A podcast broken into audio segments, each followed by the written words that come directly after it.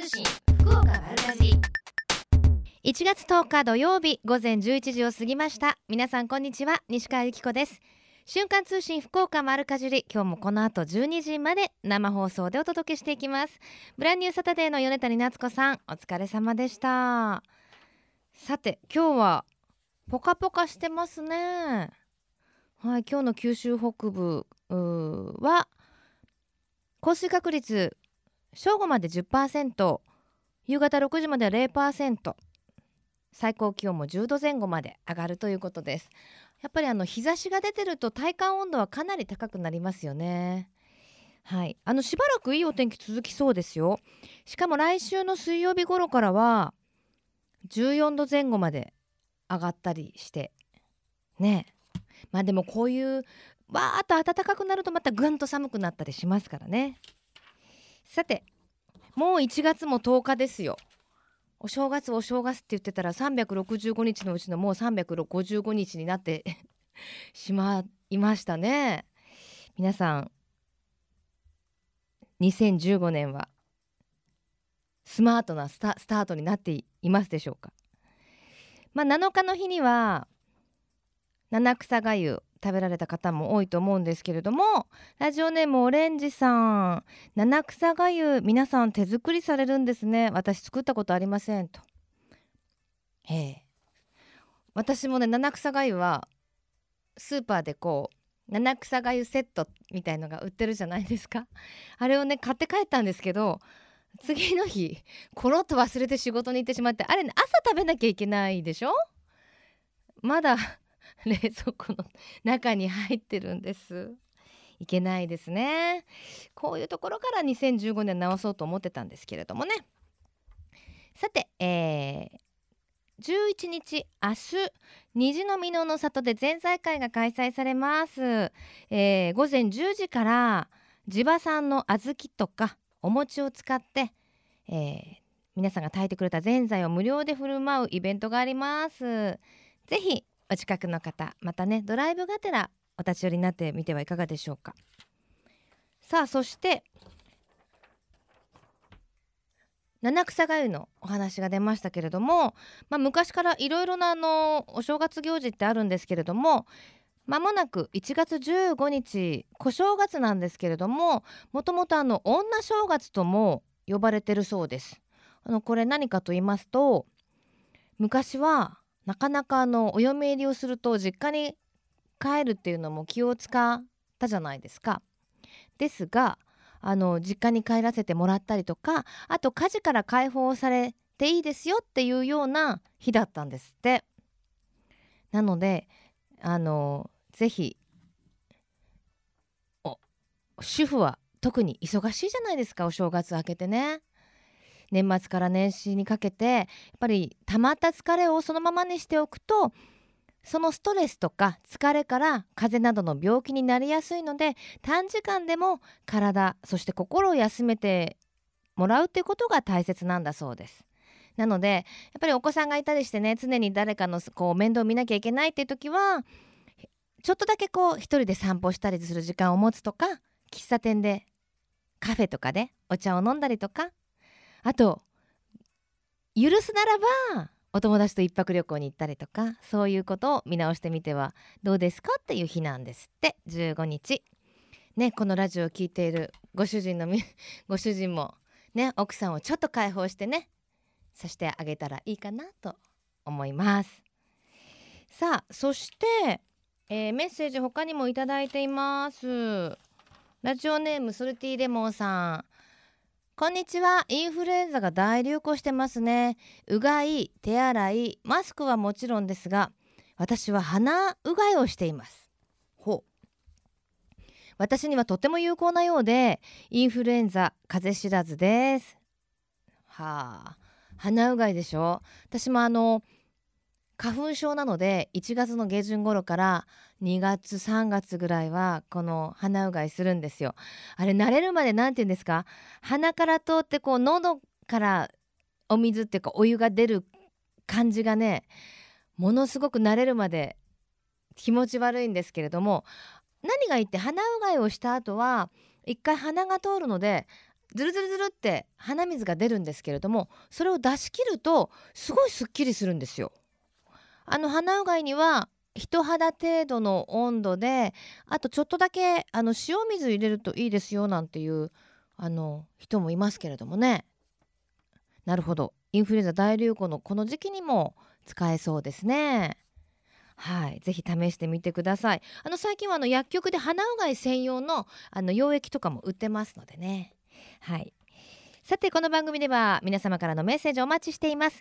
メールアドレス丸アットマーククロス FM.co.jp maru アットマーククロス FM.co.jp ファックス番号は092-262-0787です。番組のホームページからもメールが送れるようになっています。瞬間通信福岡丸かじりクリックしてください。今日も皆様からのメッセージお待ちしています。瞬間通信福岡丸かじり。さあ続いては聞きかじりのコーナーです。えー、このコーナーは食や食育地産地消にまつわるお話ふるさと福岡のイベントや街の話題をお届けしています、えー、今週は来週月曜日に小倉城天守閣前の広場で開催されます小倉城おしるこ会につきまして小倉城大神持実行委員会理事大鏡餅実行委員会理事の苔縄正夫さんにお話を伺いします。苔縄さんよろしくお願いします。はいよろしくお願いします。大鏡餅実行委員会っていうのがあるんですね。はい。去年から立ち上げあそう立ち上げましてあのまあ、初めての行事です。ああ、そうなんですね。はい、小倉おしるこ会っていうのも初めて私聞いたんですけれども、はい、これどんなイベントですか？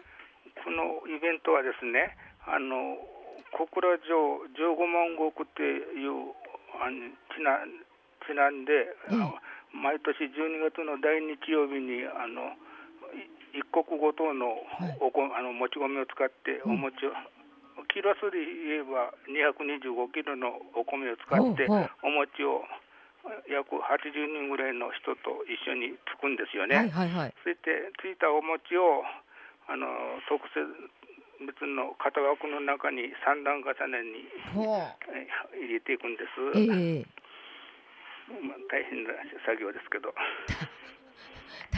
大変ですよね、はい、だって80人でつくんですか、はい、それでも大変でしょ。そうですねへえ。でそのあついたお餅をまああのお飾りにしてらっしゃるってことですよね？お飾りに三段重ねのお飾りにしてですね。うんうん、そしてお正月明けの鏡開きの時今ちょうどあの鏡開きの最中なんですよ。お餅を、えー、あの今度食べやすいようにあの一口大に今一生懸命切っとる最中なんです。ああ。それをじゃあまあ皆さんに振る舞おうっていう、ね、そのお餅をきっと今度12日の成人の日にあのお汁粉の中に入れて食べていただこうっていうんですね。ああそうなんですね、もう毎年えな何人ぐらい食べられますか？2000人は用意してます。そうですか、はい、へもう毎毎回完売というか、もうなくなっちゃいますか？そうですね。もう完売いたしますえー、2000人前のおしるこっていうことはお餅を切るだけでも大変だしあと小豆とかね、はい、おしるこの準備も大変ですね。そうですね。あ小豆はあのおしるこのあんなんですよ。あの、うん、小豆じゃなくて。あのお汁の方ですね、えー、そうです。へえ。さそれは無料でいただけるんですか、そうですね。皆さんどこから遠くから皆さんよく来られますよ、うん、やっぱりご利益ありそうですよねいただいたら。えー、なんかあの遠くから来た方が、うん、あ今年も食べられてよかったというやっぱあの健康の源へだとか言ってよく話をされますね、えー、じゃあもう本当に毎年楽しみにされてる方もねそうですねいらっしゃるんでしょうね、えー、はいじゃあ今年ちょっと行ってみようという方も多いと思いますので、はい、あの来てください。はい、開催日時は、はい、いやあの今月1月の12日成人の日、うん、あの11時半から開始します。時半から振る舞い始めて、はい、2000人の皆さんに振る舞い終わるの大体何時頃ですか？まあ早くて2時前後ですね。あ、もうでもそんな時間になくなっちゃうんですね。えーかりました。じゃあお早めにお出かけになるのがねおすすめですね。もう早い人はもう朝8時からなら毎年並んでありますよ。ああそうですか楽しみにね、美味しいんでしょうねやっぱりね。そうですね。そうだと思いますよ。はい。あのおしるこ会ではそのおしるこの振る舞いのほかに何かあったりするんですか？いや、今この行事あのおしるこだけのはいあの振る舞いだけなんですね。まあ大体成人の日でしょ。だから大体成人の方に食べていただきたいんですよね。うん。だからお参りにねぜひあの新成人の皆さんもねはい。来ていただけると嬉しいですね。はい。今、はいあの場所は小倉城。上天守閣前広場ですね。ああわかりましたわかりました。あの大きい広場のところですね。そうです。はい。駐車場はリバレインから近はいい、から。勝山公園駐車場というところと、あのもしいっぱいだったら、あの北九州市役所地下駐車場っていうところがありますから、うんあの車は十分入ります。入りますね。えわかりました。では最後に一言メッセージをどうぞ。はい。うんちょっとごめんなさいいえ大丈夫ですよ。今日お忙しいとあ、い。はい、なんかか紙がありましたね。はいどうぞ。あの皆さんにあの北九州で小倉城で行われているお汁粉を皆さん食べに来てください。はい待っています。はいはい。はいありがとうございました。はどうもすいません。とんでもございませんはありがとうございましたはい、失礼します。はい教えて聞かじり。今週は来週の月曜日成人の日に小倉城天守閣前の広場で開催されます小倉城おしるこ会につきまして小倉城大鏡餅実行委員会理事の苔縄さんにお話を伺いしました。瞬間通信福岡丸かじ金シャイ福岡のえみちゃんのコーナーです。今日は JA 福岡市食農生活課の山下智子さん。スタジオにお越しいただいています。山下さんよろしくお願いします。よろしくお願いいたします。これあの山下さん山口さんだったら山口智子さんになっちゃいますね。一時違いで。ねえ一時違いで。でも覚えやすいお名前ですね、シンプルで。ねえ。さて JA 福岡市では実はあの様々なお料理教室開催してらっしゃるんですよね。はい、そうです。うん、はい。場所は？はい、えー、JA 福岡市では西区福重にあります春菜キッチンにて毎月、えー、料理教室のイベントの方を開催しております。はい、あの福重の縄文さんね直売所の縄文さんの、もうあの入り口からちょっと右手を見ると立派なまあ厨房っていうかキッチンスタジオがねあるんですもんね。はい、そうです。ありがとうございます。もう、えー、5年6年ぐらいはいはい。経つんですけれども、ええ。はい、そちらの方で毎月縄文さんのお野菜を使った料理教室を開催させていただいております。はい、もうあの何人入るんですかねあそこ？最大でまあ30名程度です。うん、そう本当に立派なとこがあるんですよ。だって隣がもう直売所ですからはい、キッチンスタジオがない方がね不便だっていうかね ぜひそこのね、はい。お野菜使ってね、はい、美味しいお料理をということで。しかもね結構なペースですよね。はい、だいたい毎月6回程度開催させていただいております。ですよね。はい。なんか、週1以上やってるってことですけれども、はい、ちなみに、はい。まあ1月はもう終わりで終わりではないですけれども、はい。ちょっと置いといて、はい、まあ2月で言うとすごいたくさんまたありますね。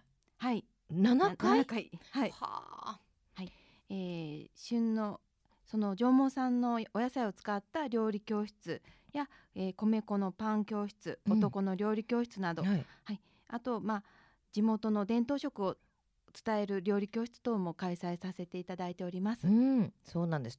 例えば、はい。2月4日は旬の野菜料理教室ということで、はい。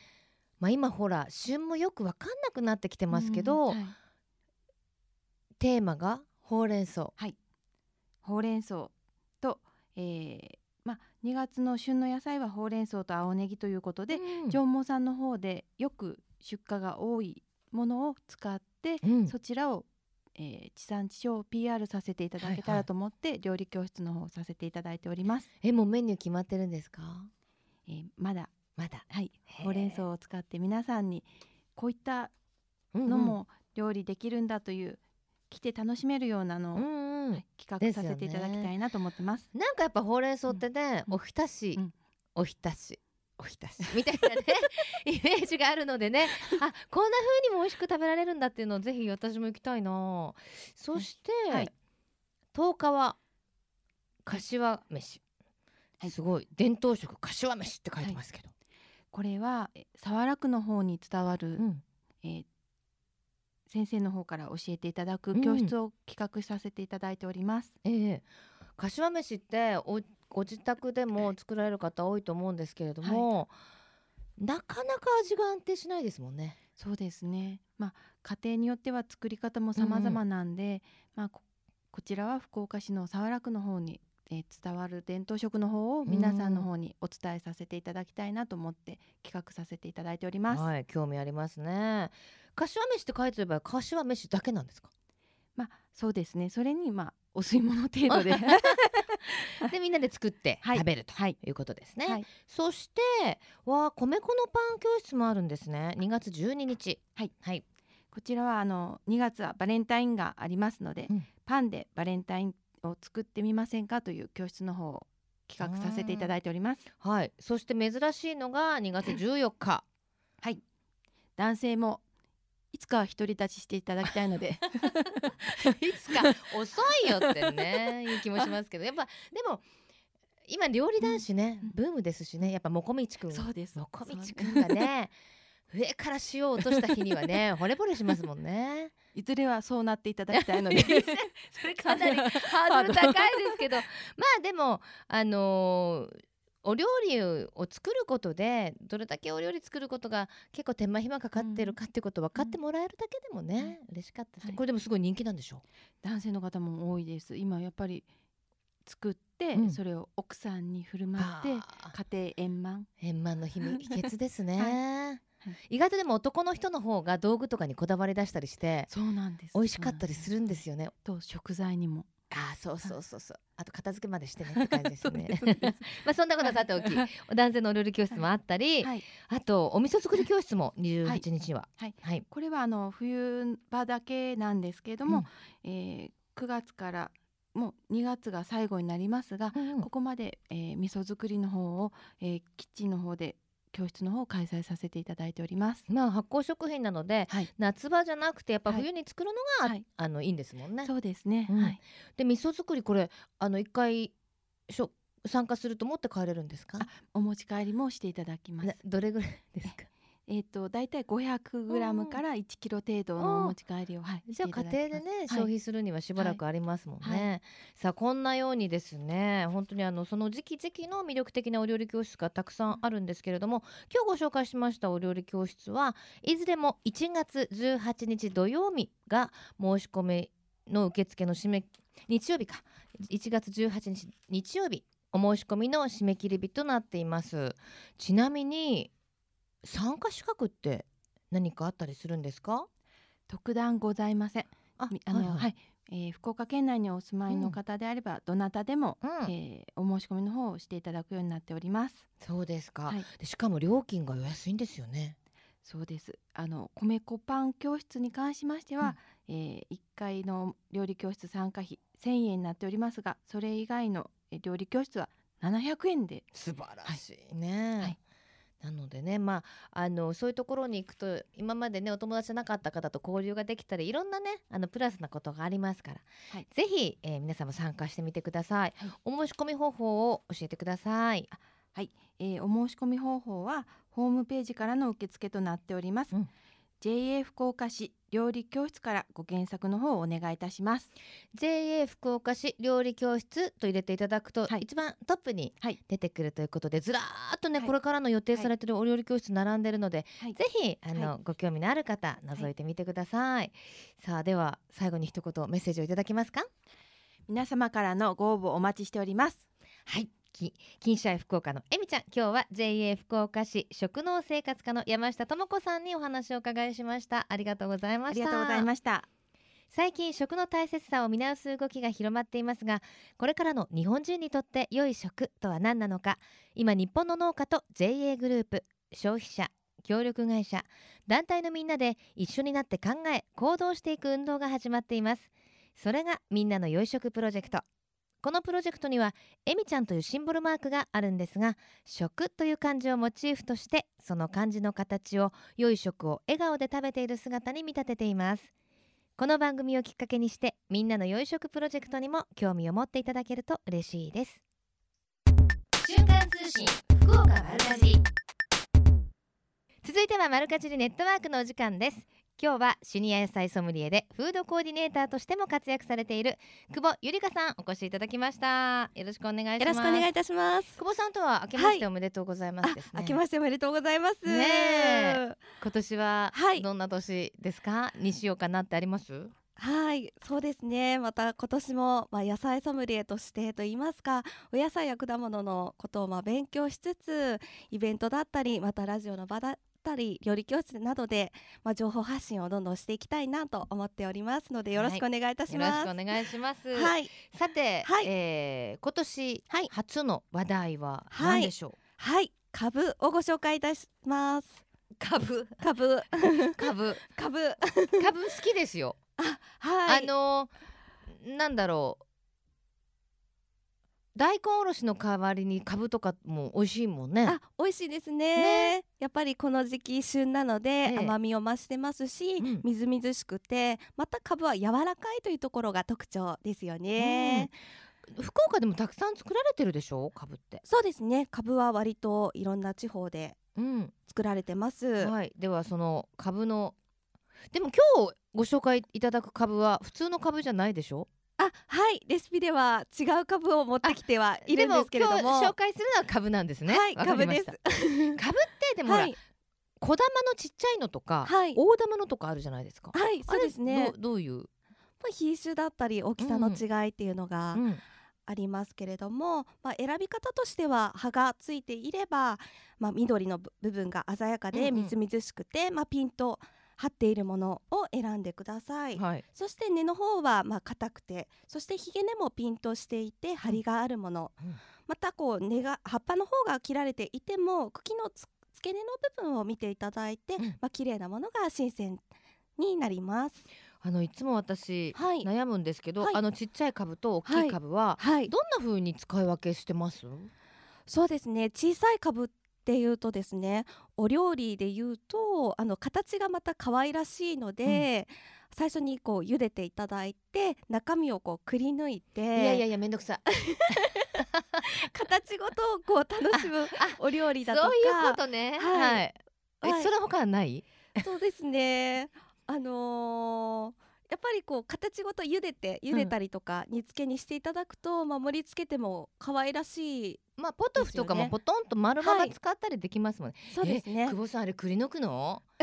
くり抜いても可愛いです。可愛いけどさ 肉詰めとかしたりね。そうですけどさ、はい却しないですか？下ね。わかりました、はい。さあえっ、と株の栄養はどうでしょあの緑の葉の部分は緑黄色野菜になりましてベータカロテンであったりビタミンカルシウムが豊富です。そして根の部分は単色野菜になりましてビタミン C であったり消化酵素のアミラーゼを多く含んでおります。う、うん、アミラーゼは消化吸収を助けて胸焼けだったり食べ過ぎの不快感を解消する働きもございますので、うん。アミラーゼの効果を生かすならば生食で食べていただくのがおすすめです、うーんなんかサクサクしはい。てね、あの柔らかくてはい。美味しいですからね。そうですね。生でもうん。美味しいですね、炒めても美味しいです。まあ、はい。い、ろんな食べ方をしていただければと思います。はい。はい。そんな株ですが、はい。今日のおすすめレシピは、はい。今日はですねあの糸島市のケア地区で栽培をしておりますケア株なんですがこちらのケア株を使ったえー桜漬け、まあ、甘酢漬けなんですけれどもこちらお持ちいたしましたうん、美味しい。以ケア前も株って何ですか？はい、あの糸島市のケア地区だけで栽培をされておりまして、うんまあ、博多の伝統野菜になっているんですけれどもまあ、どんどんこう生産者っていうのも減ってきているのっていうのも兼ねまして、まあ、野菜ソムリエの資格を取得している団体コミュニティ福岡の私役員としても活動させていただいているんですけれども昨年9月からコミュニティで糸島のケア地区に畑をお借りいたしまして、うん。栽培をしました。お。そちらではい漬け込んだはい。美味しいです。あありがとうございます。はい、あの今日はそのケア株を使ってますけど、ケア株っていうのが普通の株と違ってちょっと桜色なんですよね。そうですね。あの皮の部分の、まあ、上半分なんですけれどもピンク色をしております。でなちょっとこうな形も違うんですけれど。でも今日のレシピは別はい。にこの株じゃなくても美はい。味しくつけられるっていうレシピですよね。はい。そうでちょっとご紹介いいですか？はいケア株の桜漬けになるんですが、まあ、ケア株は、まあ、今日のはですね1週間陰干しをしたものになります、うん。まあ、干すことによって旨味が増して食感も良くなります。そしてそのケア株の方を、まあ、繊維に沿って3ミリから4ミリぐらいに薄切りをいたします。でその後に3%の塩をまぶして1時間ほど重しを乗せておいてくださいそしてお酢お砂糖はこう同率の割合また昆布とか鷹の爪を入れて重しをしてで1日に1回よくかき混ぜてからお召し上がりしていただけます。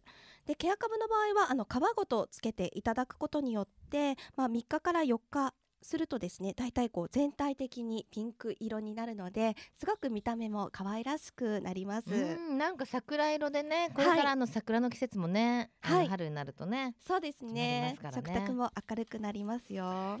季節はいつぐらいまでケア株は楽しめるんだろあはい実はもうですね販売は終了しておりましう。てそうなんだ。12月ぐらいまでしかあの、岩田屋さんとかでは販売してないんですけれども、あの今日はですねあの私監修させていただいておりますうんイオンモール福岡の2階にございます野菜ソムリエ食堂のご飯メニューの中に、うんこちらケアカブの方を添えてお出しをしておりますので、うんよかったら食べにいらしてください。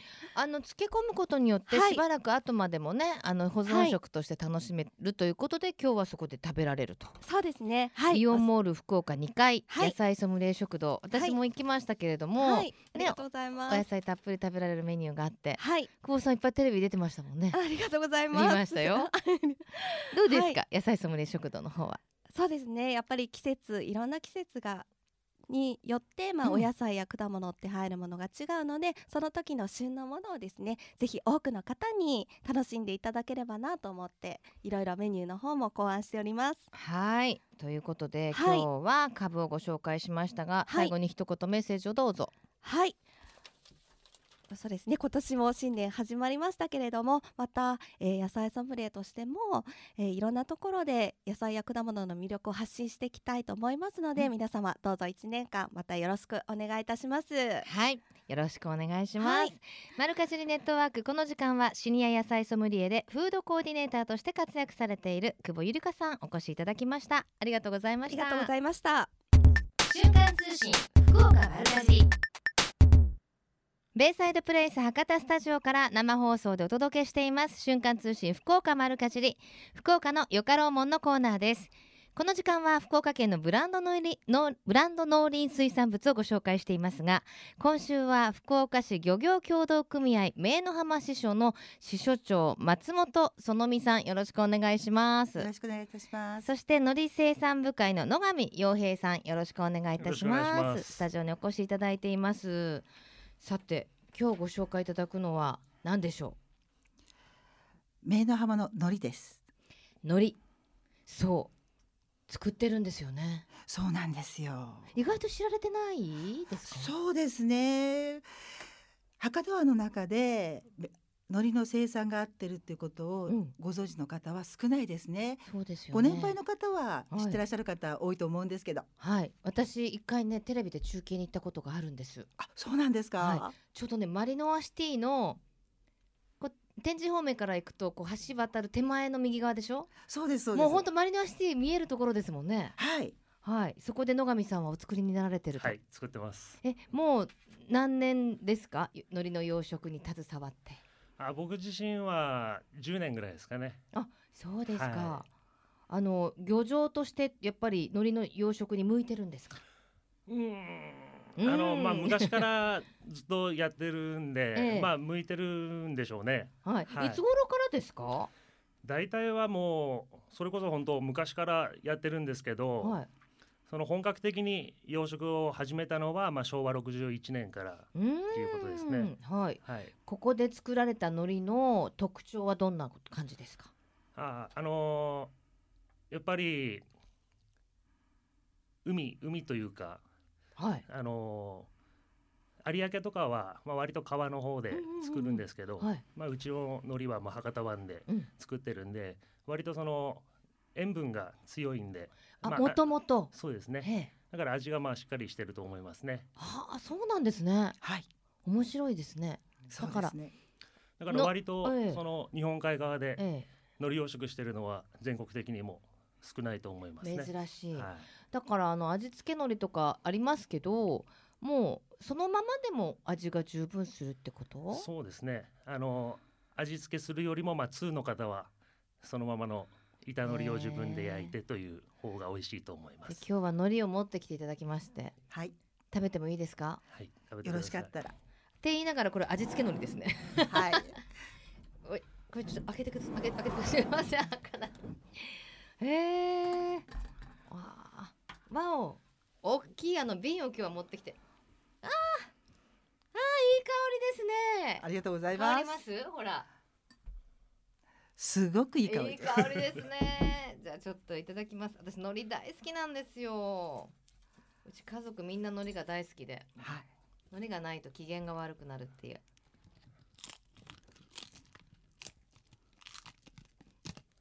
ちょっと私が黙ったらみんな黙る。黙るしかないですよね。いい音がしてますよ。うん。すごい。美味しいでしょ？うん。味がこれは味付けのりなので味付いてますけどなんか海苔がパリパリ具合が半端ないですね、うんそうですね。それとやっぱりうん、口どけが違うと口思います。どけねうん。あの普通の海苔よりもちょっと厚みっていうのかな。なんかこう繊維を感じるっていうか。はい、合ってます？ねまあ合ってます。えなんか本当にあの香りがやっぱり口に入れた時に鼻に抜ける香りがねいいですいね。いと思いますね。えこれはもう今年のあの去年取れて一番新海苔っていうことなんですか？そうですね。12月にへえ適材した海苔を使ってます。やっぱりあのおにぎりとかにするときに海苔次第なんですよね。そうですへねえ松尾さんどうやって食べるのが一番お好きですか？私はやっぱりおにぎりに巻いて食べるのが好きです。おにぎりはパリパリ海苔派ですか？しっとり派ですか？基本パリパリあ派です。パリパリ派ですか、はい。パリパリ派にはこの味付けですね。そうですね。うん野上さんはパリパリ派ですか？しっとり派ですか？僕はしっとりあ派ですね。私もなんですよ、はい。お母さんの作ってくるおむすびってなんかそういう感じではないですか？あ、そうですね。おしっとり派にはどどの海苔でしょう？はやっぱり焼き海苔の方がいいんじゃないですかね。焼き海苔ですよね、はい。ちょっと焼き海苔食べてみてもいいですか？あちどうぞ。ょっとこれ蓋をごめんなさい。わあ焼き海苔もわあ。ね。焼き海苔は一枚もんだからですね、え手巻き寿司とかにいいんですよ。ですよね、はい。い、ただきます。うん。美味しいでしょ？うん海苔ですよね。もう海苔の味がするしっかり。はい。あー。わあ。これ焼き海苔でも本当あの味付け海苔じゃなくても海苔本来のはい。風味？うん。あの海苔ってスープにすると美味しいって知ってました？これそのままですね。こうちぎって味噌汁とかに入れたらでしょ？綺麗に溶けます。いやこれ絶対そうだと思う。うん。はあいいですね。わやっぱ香りがいいからこれも手巻き寿司でやったらもう最高でしょうね、最高です。ね贅沢ですね。やっぱりあの名の浜で作られてまあ地産地消でもありますしね。はい。いでもこれなかなか手に入らないでしょ？やそんなことないですよ。そんなことないですか？はい。どこ？どこで買えますか？私どもの事務所がございます。ええ。福岡市西区愛宕浜4丁目。福岡市漁協メイの浜支所、うん。事務所で販売しておりますだから要するにあれですよね。マリノアシティの橋の手前の右側ですよね。そうです。あそこが師匠ですよね、はい。プラッと行ってプラッと帰るんですか？プラッと来てもらってプラッと私がいます。ちなみにお値段は？えっとですね味付け海苔の方はがい1800円、でも1800円って言っても瓶ですからね。そうなんですよ。瓶の大きいガラス瓶に入ってるバーって味付け海苔が。これは1ヶ月じゃ食べきれないぐらいの量を毎日食べてもね。毎日食べたらなくなるかな？かな？ぐらいの量ですよ、はい。が1800円ですか？らそう高くはないですもんね。高くはないと思いますよ。で焼き海苔の場合はこの形状だけですか？5枚入り。はい、5枚入りが、えー、6袋入ってるんで、はいはい。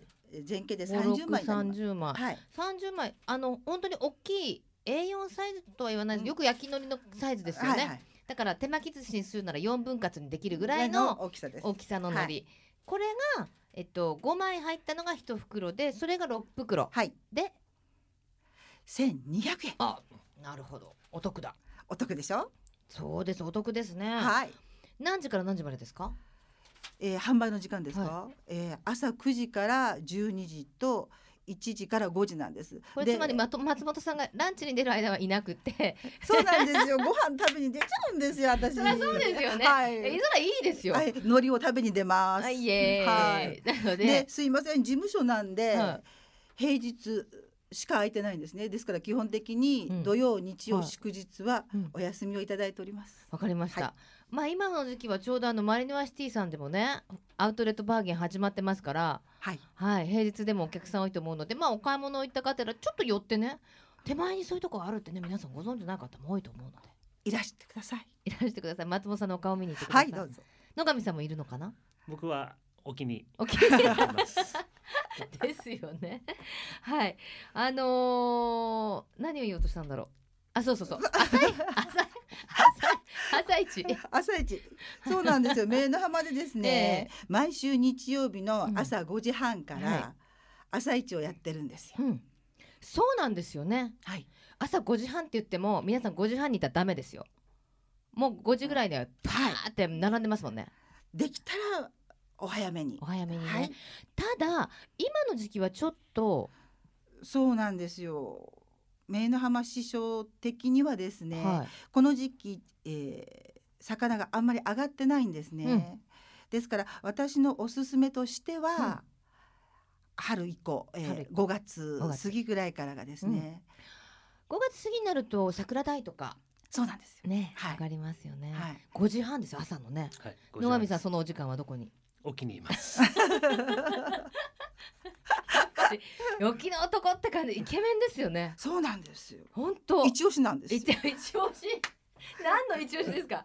松本さんの一押しですか？そうです。でもなかなか沖に出てらっしゃるからお会いできないですよねですね。私はでも会えるんですよ。あそうでしょまああれでしょ？松本すあの野上さんが取ってこられ野上さんでもよ海苔か？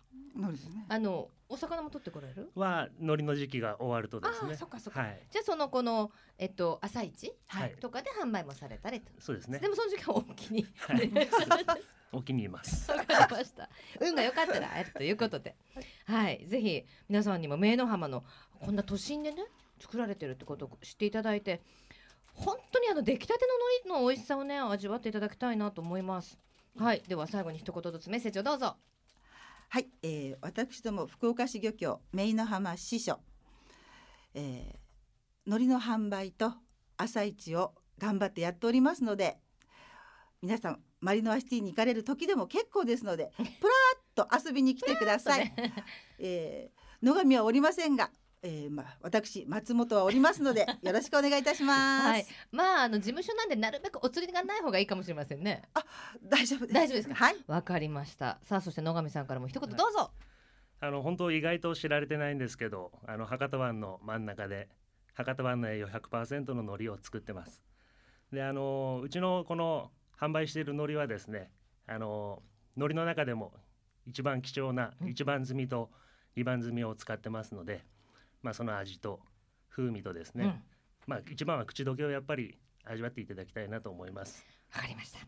福岡のよかろうも今週は福岡市漁業協同組合名の浜支所から松本さんそして海苔生産部会の野上さんにお話をお伺いしました。ありがとうございました。ありがとうございました。ありがとうございました。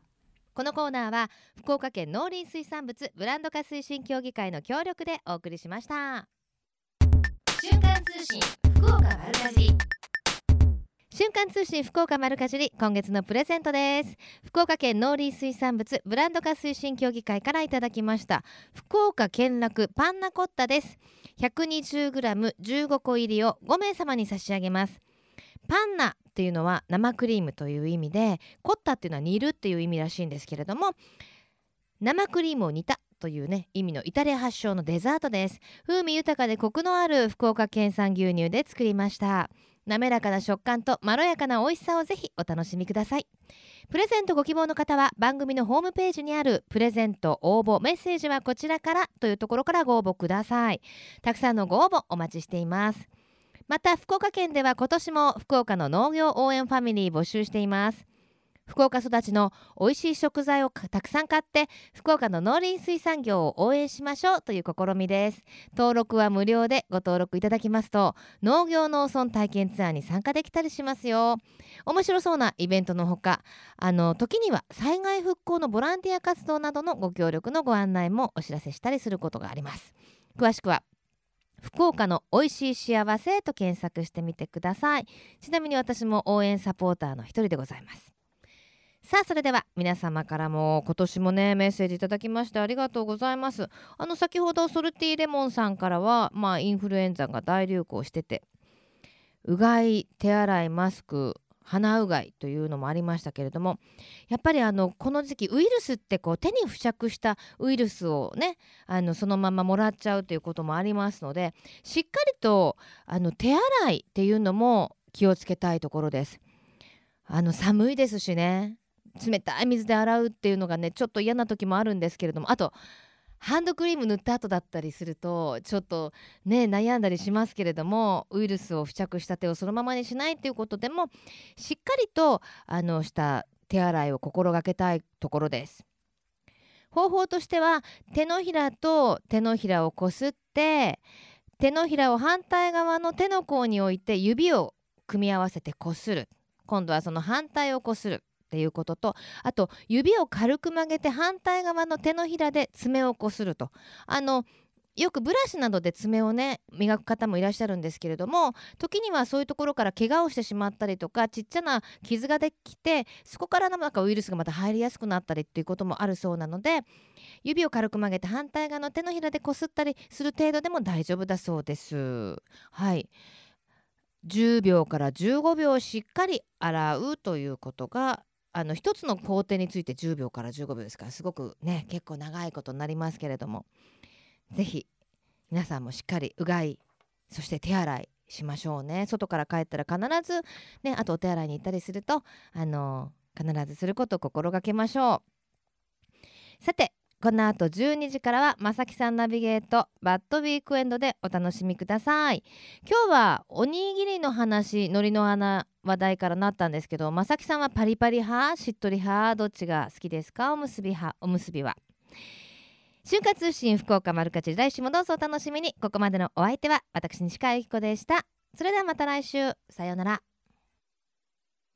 この番組は JA グループ福岡の提供でお送りしました。